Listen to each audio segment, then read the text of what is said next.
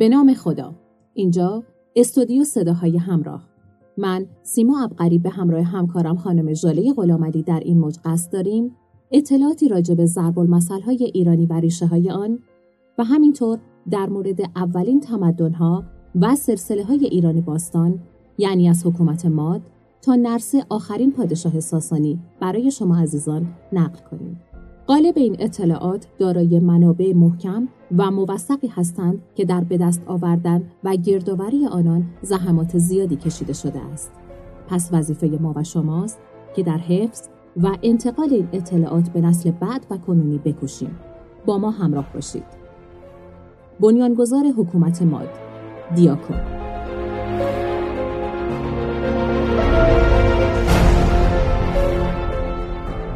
اولین تمدن ها، اولین شهرنشینی ها، اولین تجربه سکونت و کشاورزی و اولین خط و نوشتار در میان رودان و یا بین النهرین بوده است.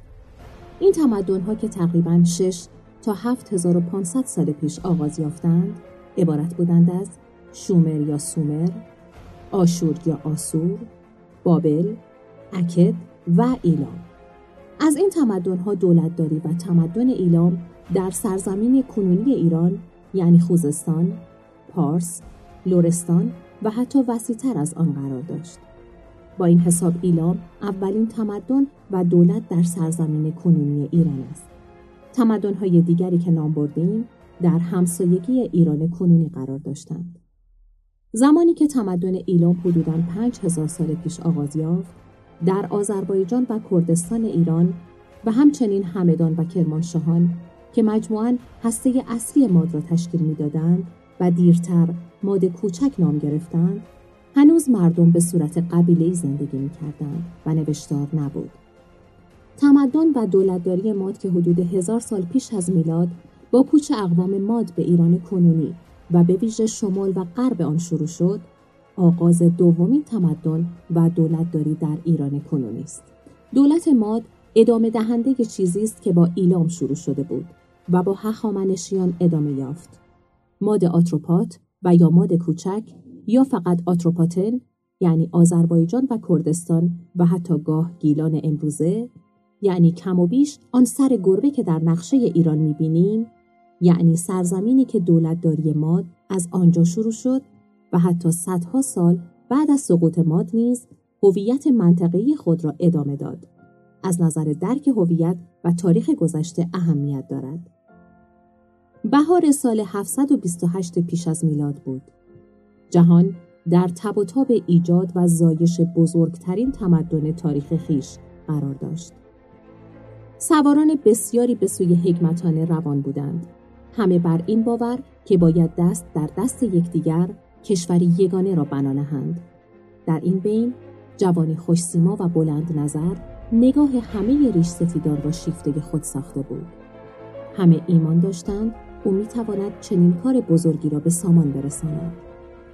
دیاکو از تیره ماد یعنی یکی از ستیره ایرانی پارت، ماد و پارس بود. مردم او را به خردمندی و دادگستری می شناختند و برای برطرف شدن دعاوی بزرگ خیش از او کمک می‌خواستند. ریش سفیدان ستیره آریایی در فصل رویش شقایق های سرخ دیاکو نخستین فرمانروای ایران را برگزیدند. در آن مجلس دو زن هم در میان ریش سفیدان و بزرگان بودند که هر دو از تیره پارت و پهلوی بودند.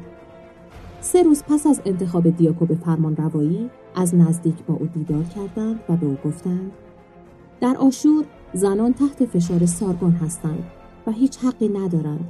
آیا تو هم به آن راه خواهی رفت که اگر اینطور باشد دوستی میان ما نیست؟ دیاکو با وجود جوانی گفت ایران سرزمین آزادگان خواهد بود. در آزادگی و وارستگی هر که بلندتر باشد میدان بزرگتری در اختیار خواهد داشت. دیاکو سه سال پادشاهی کرد و همه در او دادگستری و گذشت را به نیکی دیدند.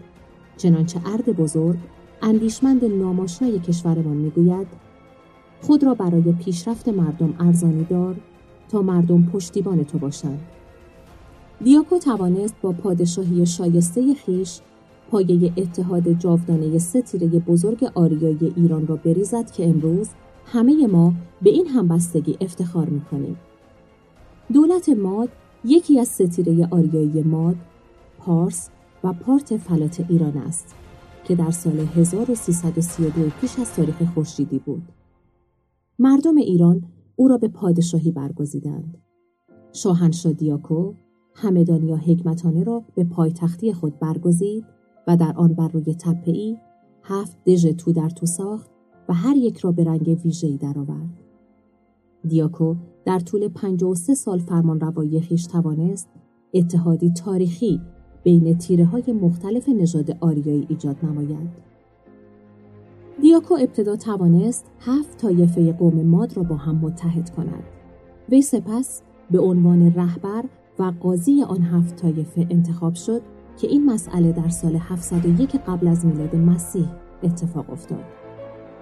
پس از هفت سال رهبری در بین این هفت طایفه وی از طرف مادها، پارسها و پارتها به عنوان پادشاه ایران انتخاب شد و تا سال 656 قبل از میلاد مسیح حکومت کرد. ماجراهای به قدرت رسیدن دیاگو در کتاب تاریخ هرودوت آمده است. وی چند سالی در اسارت سارگون دوم بود و مادها به عنوان فرمانبرداران و باجگذاران آشور دچار فقر و از هم پاشیدگی شدند و آشوریان دیاکو را به عنوان کسی که همیشه مطیع آشور باقی بماند و خراج خود را به طور مرتب به دربار آشور بپردازد و از جهات دیگر حتی از نظر تأمین نیروی نظامی برای آشوریان به هنگام درگیر شدن آشور در جنگ متحد شود وی را آزاد کردند و سپس او به عنوان رهبر قطعی و احتمالاً پادشاه مادها برگزیده شد.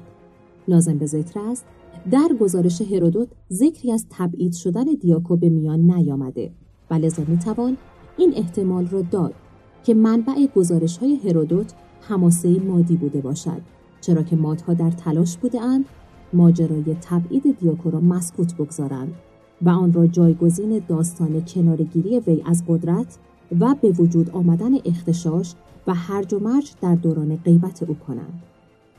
همزمان با حکومت ماد در ایران اسناد دیگری در این دوره نشانگر آن است که علاوه بر کالاهای تجاری، فرهنگها و مذاکرات نیز تبدیل می شده است. نامه های رد و بدل شده بین فرعون مصر آخنفون و پادشاه بابلی نشان می دهد که فرمان روایان در این دوره به شدت درگیر مذاکرات تجاری بودند. پس از دیاکو پسرش فرابرتیش جانشین او شد که در قسمت بعدی از موج ایران باستان در موردش بیشتر میشنویم در ادامه همین پادکست در مورد ضرب المثل قوز بالا قوز و ریشه اون قراره که صحبت کنیم. خانم غلام علی سلام در خدمتتون هستیم. سلام به شنوندگان عزیز و شما هم همکار محترم خانم ابقری خوشحالم که در خدمتتون هستم و خیلی لذت بردم از اطلاعاتی که امروز به ما دادیم سلامت باشیم میریم برای قوزه بالا بله.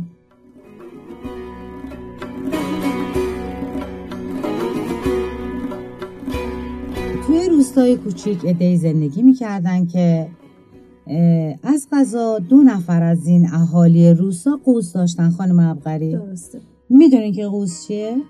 قوز فکر می‌کنم که همون برآمدگی که توی پشت به وجود میاد درسته؟ دقیقا بله. که بهش گوژم میگن گوش هم بله میگن. بله بله باری این بنده خداها بابت قوزی که داشتن خیلی قصه میخوردن و همه راه ها رو امتحان کرده بودن ولی متاسفانه فایده ای نداشت. یه شب محتابی یکی از قوزی ها وقتی از خواب بیدار میشه می‌بینه که هوا خیلی روشنه و فکر می‌کنه صبح شده.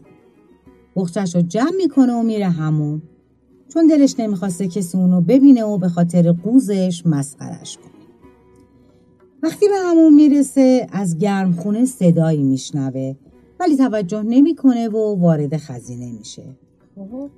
و وقتی وارد خزینه میشه می‌بینه که جماعتی مشغول بزن و به کوب و به رقص و خوشحالی هن.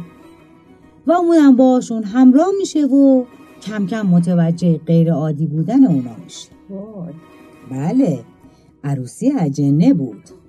و دوماد آورده بودن حمام قوزی که به خاطر قوزش همیشه مورد تمسخر بود تو هیچ جشنی شرکت نکرده بود اما اونجا دلی از عزا در آورد. فکر می‌کنم که دلی از عزا در آوردن یه ضرب المثله درسته؟ دقیقا. چقدر دوست دارم که در مورد اینم بشنویم انشالله حتما. اما این گروه اونو به گرمی توی خودشون پذیرفته بودن و قوزی از این موضوع خوشحال بود و باز هم پا به پای اونا زد و رقصید. جنا از این کار قوزی خیلی خوششون اومد. و به اون گفتن اگر آرزویی داری بگو تا برات برآورده کنی خواسته قوزی هم که خب معلوم بود چی بود دیگه برداشتن قوزش. یکی از اجنه دستی به پشت قوزی کشید و در جا قوزش ناپدید شد. وقتی قوزی برگشت به خونش کل جریان رو برای مادرش تعریف کرد و بعد از مدت ها رفت که تو روستا بگرده. هر کسی قوزی رو میدی با تعجب ازش سوال می‌کرد. اه قوزت کو؟ و قوزی با خوشحالی برای مردم جریان رو توضیح می‌داد و کیف می‌داد بعد از مدتی این خبر به قوزی دوم روستا رسید. اونم تصمیم گرفت یه روز صبح زود به حمام بره و بعد از رقص و پایکوبی از جنا بخواد که قوز اونو هم برداره. خلاصه صبح زود شد و اون هم رفت حمام و از همون اول شروع کرد به رقص و پایکوبی. از غذا اون روز یکی از بزرگان اجنه دنیا رفته بود. حالا باشین که ببینید چه بلایی سر این قوزی بنده خدا میاد. و اونا خیلی غمگین بودن ولی قوزی دوم همچنان مشغول رقص و پایکوبی بود. تا جایی که یکی از جنا خیلی عصبانی شد و رفت و یه قوز دیگه هم آورد و گذاشت رو قوز قبلی اون. و با عصبانیت گفت تا تو باشی که دیگه در مراسم عزاداری ما خوشحالی نکنی. و این شد که قوز قوزی شد. چه قوز بالا قوز. قوز بالا خب خانم قلوم علی این ضرب المثل رو صد درصد شما استفاده کردین دیگه درسته؟ بله این ضرب المثل و خیلی دیگه از ضرب المثل های دیگه رو من همیشه استفاده می‌کنم. اولا که توی جمله کوتاه می‌تونی منظور تو برسونی. بله دومی که بسیار زیبانی ضرب المثل ایرانی ما. و سومم که به من میگن خانم ضرب المثل آخه جان حالا اینو کجا استفاده می‌کنید؟ والا بذارین امروز رو براتون بگم تا کاملا متوجه بشین. صبح بعد می آمدم استودیو با شما و آقای علیزاده قرار داشتم. دخترم زنگ زد که امروز ما در شما لطفا برین بچه رو از مهد بیارین. و بعد پسرم زنگ زد که ما در کلیدم و جا گذاشتم به بیا خونه. و اینها شد همه قوز, بالا قوز. بله دیگه راست میگین درسته. و به قول شما چقدر این ضرب المثل ها شیرینن؟ بفرمایید خانم ابقری حتی نذاشتن حرف شما هم تموم بشه اینم باز یه قوز بالا قوز بله دیگه. اینم همسرمه و حتما یه کاری داره. پس بفرمایید جواب بدید پس من رفتم خدا حافظ همگی. قربان شما خدا نگهدار. خب خانم غلامعلی که رفتن و این قوز بالا قوز امروز برای خودشون هم پیش اومده بود. منم با شما عزیزان خداحافظی می‌کنم و امیدوارم در هر کجا که هستید حال دلتون خوب باشه. خدا نگهدار.